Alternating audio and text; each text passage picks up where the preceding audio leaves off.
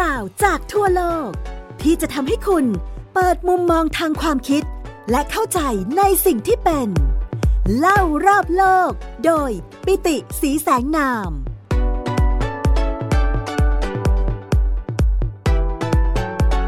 สวัสดีครับ คุณผู้ฟังที่รักทุกท่านกลับมาพบกับผมปิติสีแสงนามและไทย PBS Podcast เล่ารอบโลกกันในตอนใหม่แล้วนะครับ สำหรับตอนนี้ก็ยังเป็นตอนต่อเนื่องนะครับ จากคราวที่แล้วที่เราพูดถึงเทศกาลตรุษจีนนะครับ แล้วก็ศาสตร์จีนนะครับ แล้วก็เชงเม้งนะครับว่า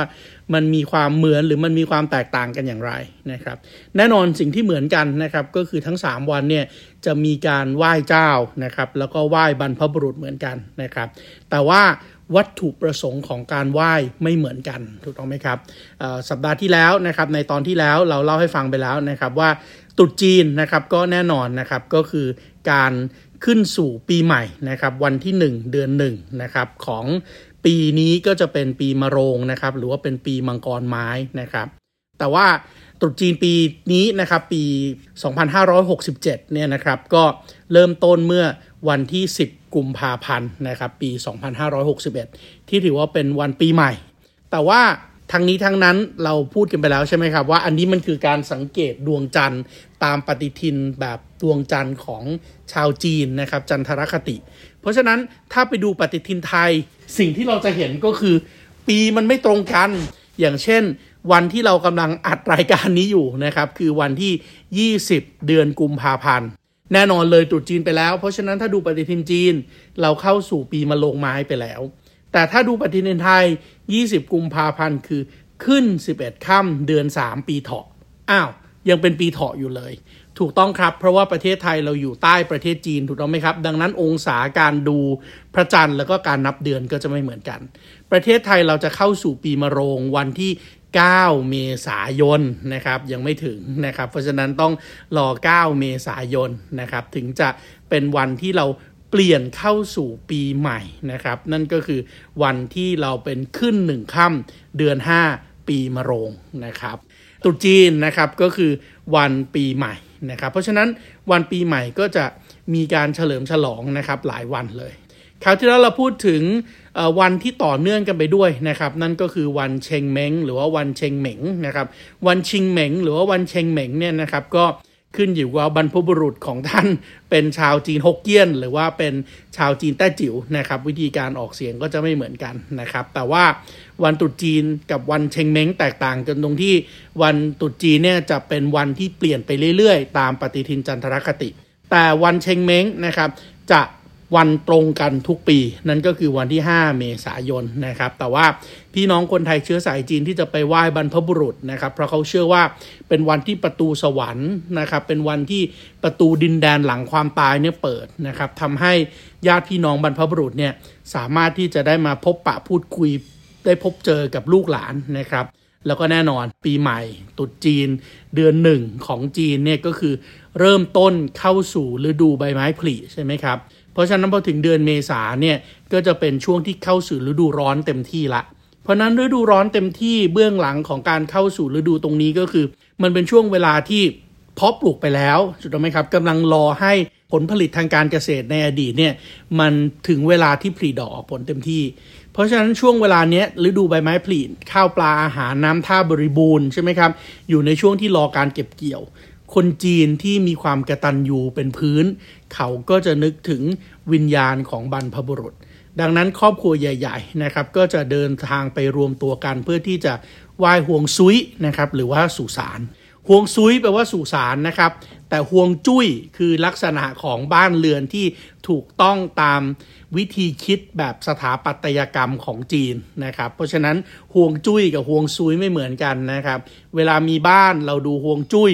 เวลาเรามีศพเราไปดูที่ห่วงซุยนะครับ คนละคำกัน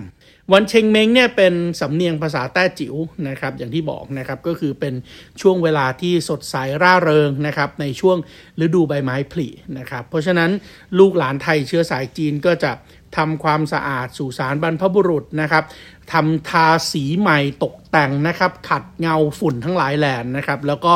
เริ่มต้นโดยการกราบไหว้ดวงวิญญาณของบรรพบุรุษนะครับ มีการเผากระดาษเงินกระดาษทองนะครับ แล้วก็แน่นอนนอกจากจะไหว้วิญญาณบรรพบุรุษแล้วเนี่ยก็ยังเอาเครื่องเส้นสังเวยส่วนหนึ่งเนี่ยไปไหว้กับเจ้าที่เจ้าทาง แล้วก็เทพเจ้าทั้งหลายที่เป็นศาลเจ้าประจำสุสานนั้นด้วย ปกติสุสานของชาวจีนเนี่ยเขาจะเปิดเป็นมูลนิธินะครับ แล้วเขาก็จะมีคล้ายๆ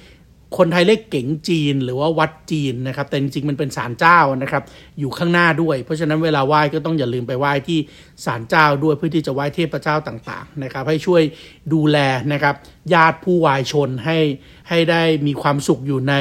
แดนสุขาวดีนะครับ แล้วก็แน่นอนมีการเผากระดาษเงินกระดาษทองนะครับ แล้วก็อุปกรณ์กงเต็กนะครับ อุปกรณ์กงเต็กก็เดี๋ยวนี้ทันสมัยมากนะครับ นอกจากเสื้อผ้ารองเท้าเงิน บัตรเครดิตการ์ดนะครับ ปีที่แล้วมีวัคซีนโควิดนะครับ มีโทรศัพท์มือถือ iPhone รุ่นใหม่ล่าสุด ทั้งหมดนี้ทำจากกระดาษนะครับ แล้วก็จะเผาไปให้กับบรรพบุรุษในบริเวณสุสาน เมื่อเผาเสร็จแล้วก็แน่นอนออมันเป็นช่วงฤดูที่อย่างที่บอกครับในในในในอดีตนะครับที่ยังเป็นสังคมเกษตรอยู่เนี่ยครอบครัวเป็นครอบครัวขยายครับ แล้วก็ใช้แรงงานในเรื่องของการทำการเกษตร แล้วช่วงนี้เป็นช่วงฤดูใบไม้ผลิที่ต้องเริ่มต้นการเกษตร เพราะนั้นการที่ลูกหลานกลับมาเจอกันในวันเดือนเมษาเนี่ยก็เตรียมตัวครับที่จะทำการเกษตรร่วมกัน เพราะฉะนั้นก็มีการกินข้าวนะครับ พบปะพูดคุยกันของออพี่น้องทั้งหลายนะครับ ที่อาจจะไม่ได้เจอกันมานานนะครับ แล้วก็ได้มามีโอกาสเจอกันเพราะอันนี้ก็ถือว่าเป็นเรื่องของวันเชงเม้ง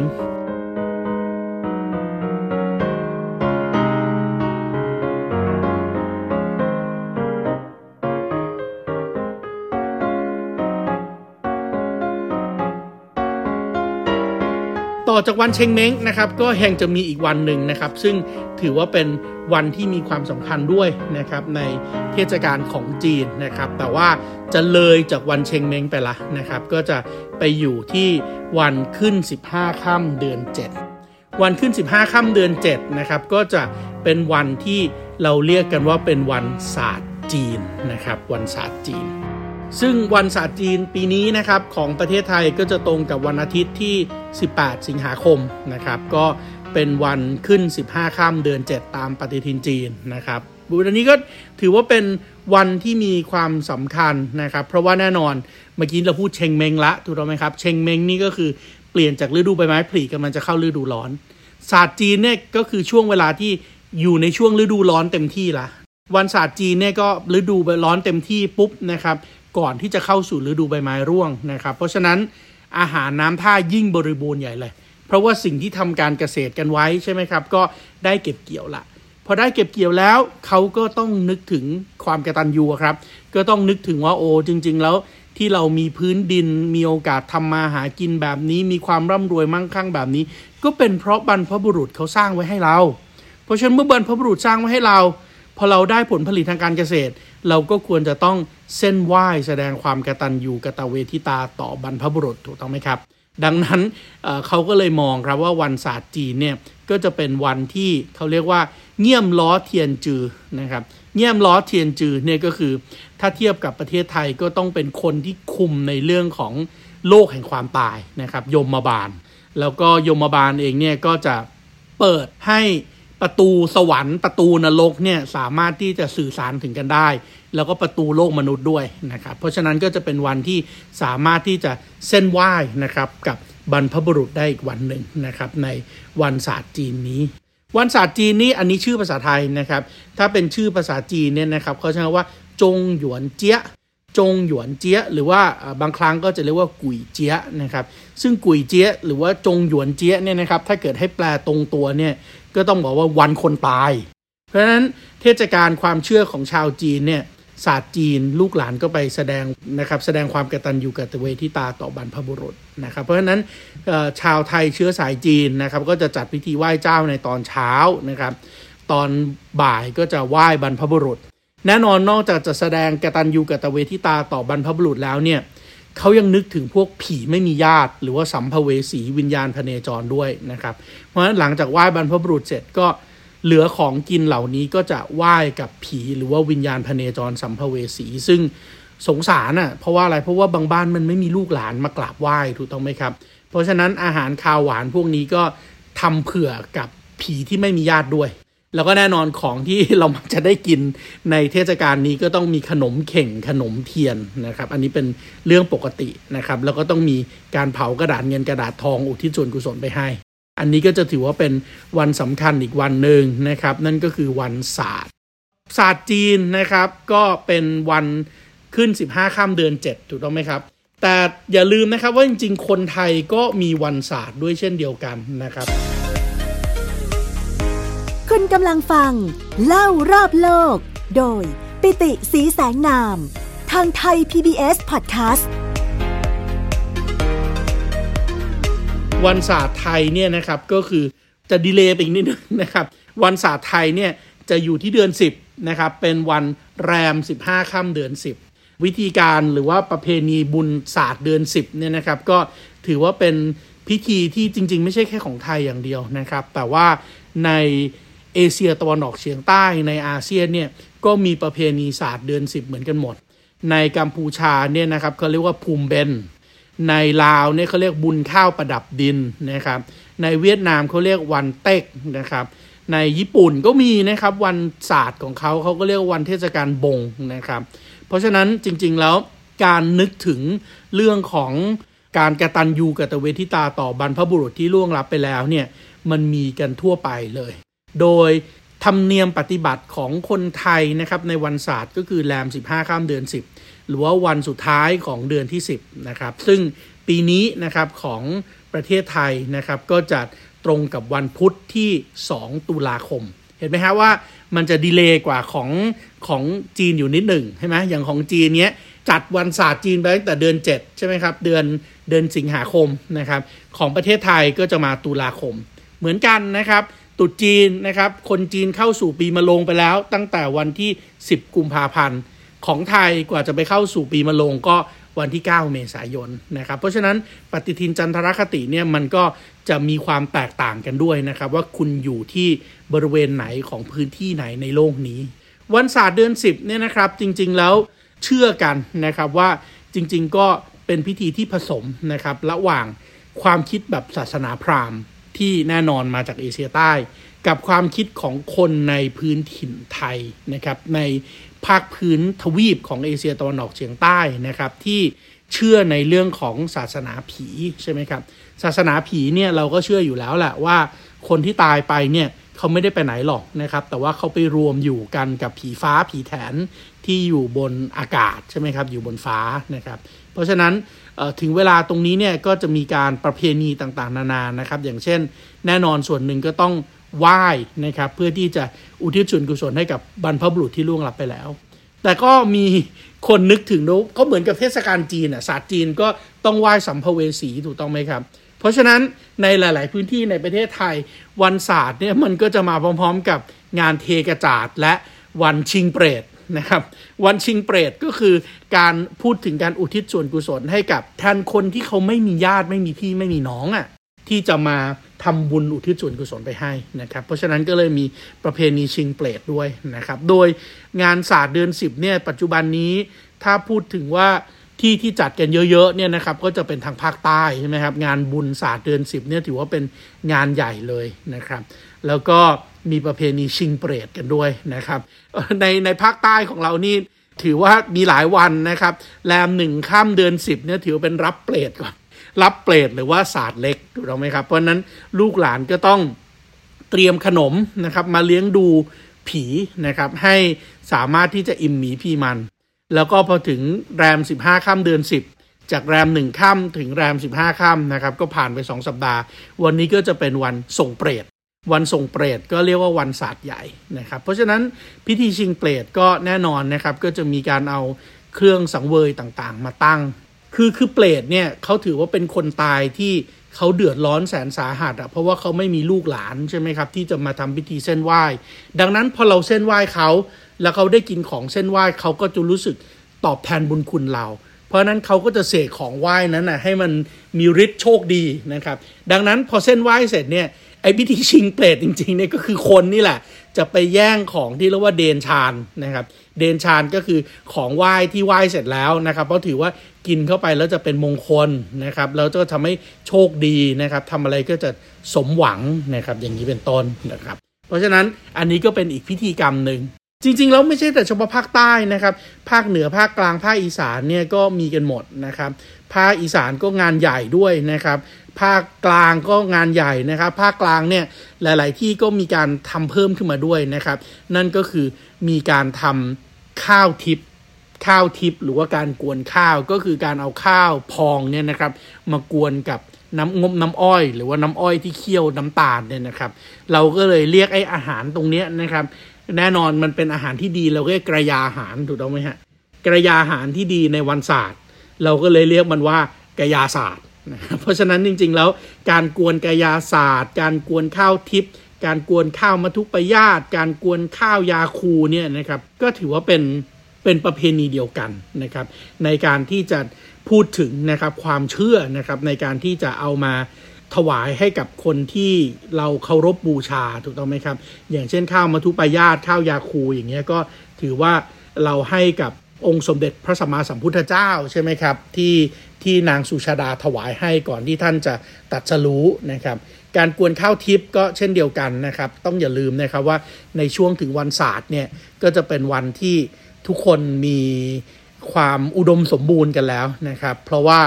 ข้าวในนาก็เก็บเกี่ยวแล้วถูกต้องไหมครับ เข้าสู่เดือนตุลาละใช่ไหมครับกำลังจะเข้าสู่หน้าหนาวละใช่ไหมครับข้าวใหม่ปลามันก็กำลังจะเกิดขึ้นก็ช่วงนี้แหละนะครับออกพรรษาไปแล้วด้วยนะครับ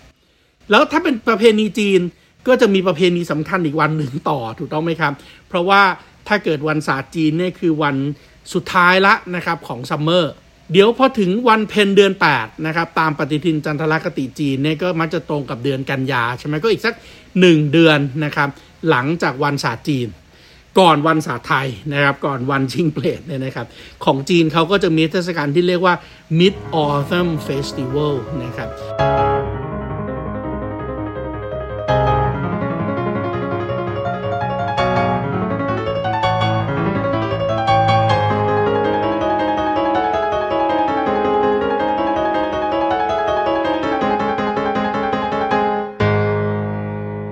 Mid Autumn Festival หรือว่าเทศกาล ไหว้พระจันทร์เทศกาลกลางฤดูใบไม้ร่วงนะครับก็จะเกิดขึ้นนะครับในวันพระจันทร์เต็มดวงของเดือน8นะครับขึ้น 15ค่ำนะครับเพราะฉะนั้นวันไหว้พระจันทร์ก็แต่อันเนี้ยจะไม่มีการเส้นอาหารละใช่ไหมครับจะไม่มีการเส้นไหว้วันพระบุรุษนะครับแต่ว่าจะมีการพูดถึงเรื่องของการออกไปนะครับขอพรจากพระจันทร์นะครับเพราะว่ากำลังจะเข้าสู่ฤดูใบไม้ร่วงแล้วใช่ไหมครับเดี๋ยวอีกแป๊บเดียวก็จะเข้าสู่ฤดูหนาวแล้วนะ เพราะฉะนั้นตอนนี้เองก็ต้องมีการประดับโคมไฟให้มันสว่างสวัยนะครับ เพราะว่าฤดูหนาวเนี่ยมันก็จะเป็นฤดูการซึ่งแห้งแล้งนะครับ เป็นฤดูการซึ่งไม่ได้มีดอกไม้ต้นไม้อีกต่อไปนะครับสำหรับสำหรับในกรณีของประเทศจีน วันไหว้พระจันทร์ปี 2024 นะครับ ก็จะตรงกับวันที่ 17 กันยายน วันไหว้พระจันทร์นี่ก็เป็นเทศกาลนานาชาตินะครับ mid-sum mid-autumn เนี่ยนะครับ เพราะว่าถือว่าเป็นวันที่ทุกชาติก็คิดตรงกันหมดนะครับ ว่ามันเป็นช่วงเวลาที่เก็บเกี่ยวเสร็จแล้วถูกต้องไหมครับ เราออกมาเฉลิมฉลองกันก่อนที่จะเข้าสู่ฤดูหนาวนะครับ ในญี่ปุ่นเนี่ยวันไหว้พระจันทร์เรียกว่าสึคิมิเวียดนามนะครับเรียกวันเต็ดเต็ดจุงทูนะครับในขณะที่เกาหลีนี่เรียกว่าชูช็อกนะครับเพราะฉะนั้นก็ถือว่าเป็น วันอีกวันหนึ่งนะครับที่มีการไหว้แต่ว่าไหว้พระจันทร์นะครับ เพราะฉะนั้นวันนี้ก็จะเป็นการออกไปไหว้ในช่วงเวลากลางคืน แล้วก็ต่อจากนั้นนะครับ วันไหว้พระจันทร์ไม่ได้จบนะครับ แต่ว่ามันจะตามด้วยเทศกาลโคมไฟ นะครับเพราะฉะนั้น Lantern Festival นะครับเทศกาลจุดโคมต่างๆ ก็จะเกิดขึ้นต่อจากนี้นะครับ ถ้าไปในประเทศที่อยู่ในทางด้านความเชื่อนะครับ ในกลุ่มศาสนาคงจือศาสนาเต๋าเนี่ย เราก็จะเห็นการประดับประดาด้วยโคมไฟสวยงามเลยนะครับ บางคนก็ว่าเป็นการบูชาพระโพธิสัตว์ต่างๆนะครับ บ้างก็ว่าเป็นการจุดนะครับ เพื่อที่จะเฉลิมฉลองนะครับให้กับ วันพระจันทร์นะครับ ที่โคจรมาอีกรอบหนึ่งนะครับทำให้ได้ผลผลิตทางการเกษตรที่ดีนะครับ เพราะว่าต้องอย่าลืมนะครับว่าคนจีนโบราณเนี่ยนะครับเขาเชื่อว่าข้าวที่เขามีกินเนี่ยนะครับส่วนหนึ่งมาจากบรรพบุรุษถูกต้องไหมครับ ที่ทำให้เขามีที่ดินทำการเกษตร แล้วก็มีส่วนหนึ่งมาจากดินนะครับพระแม่ธรณี ส่วนหนึ่งมาจากฟ้านะครับทีกง แล้วก็แน่นอนอีกส่วนหนึ่งก็คือมาจากพระอาทิตย์ ฟ้าเนี่ยก็ต้องมาบูชากันในช่วงของวันเพ็ญนะครับ นั่นก็คือวันไหว้พระจันทร์นั่นแหละ เพราะนั้นเราก็จะเห็นแล้วนะครับว่าจริง ๆ แล้วเนี่ยเทศกาลต่างๆนะครับ ตั้งแต่ต้นปีเลยตรุษจีน ต่อด้วยเชงเม้งต่อด้วยศาสตร์จีนนะครับ ต่อด้วยไหว้พระจันทร์เนี่ยมันเป็นเทศกาลที่เกี่ยวข้องกับการเปลี่ยนแปลงของฤดูกาล มันเป็นเทศกาลที่เกี่ยวข้องกับวิถีชีวิต โดยเฉพาะวิถีชีวิตที่ขึ้นอยู่กับการเกษตรในสมัยก่อน แล้วมันก็แสดงให้เห็นถึงภูมิปัญญาครับว่า การที่จะบอกวันเวลาในอดีต มันไม่ได้มีนาฬิกา มันไม่ได้มี iPad iPhone โทรศัพท์มือถือ Google Android อะไรอย่างทุกวันนี้ในการที่จะบอกว่าวันนี้ต้องทำอะไรต้องทำอะไร แต่ต้องเกิดจากการสังเกตธรรมชาติครับ แล้วก็สร้างประเพณีขึ้นมาเพื่อที่จะทำให้คนทั้งภูมิ ทั้งสังคมทั้งชุมชนเนี่ยได้รู้ว่าเรากำลังจะเข้าสู่ช่วงเวลาที่ต้องปรับพฤติกรรมกันอีกครั้งหนึ่งแล้วใช่ไหมครับ จากหน้าหนาวเข้าสู่ฤดูใบไม้ผลิ จากฤดูใบไม้ผลิเข้าสู่ฤดูร้อน จากฤดูร้อนที่กำลังจะเข้าสู่ฤดูใบไม้ร่วง จากฤดูใบไม้ร่วงที่กำลังจะเข้าสู่ฤดูหนาวอีกครั้งหนึ่ง อันนี้ก็เป็นวันสำคัญสำคัญนะครับ ที่เรานำมานำเสนอกันครับ ในรายการไทย PBS Podcast เล่ารอบโลกโดยผมปิติศรีแสงนาม แต่วันนี้เวลาหมดแล้วครับ พบกันใหม่สัปดาห์หน้า สัปดาห์นี้ สวัสดีครับ ติดตามรับฟังรายการ เล่ารอบโลก ได้ทางเว็บไซต์และแอปพลิเคชัน ไทย PBS Podcast และติดตามความเคลื่อนไหวรายการได้ที่ สื่อสังคมออนไลน์ไทย PBS Podcast ทั้ง Facebook, Instagram, YouTube และ Twitter ไทย PBS Podcast Build the World via the Voice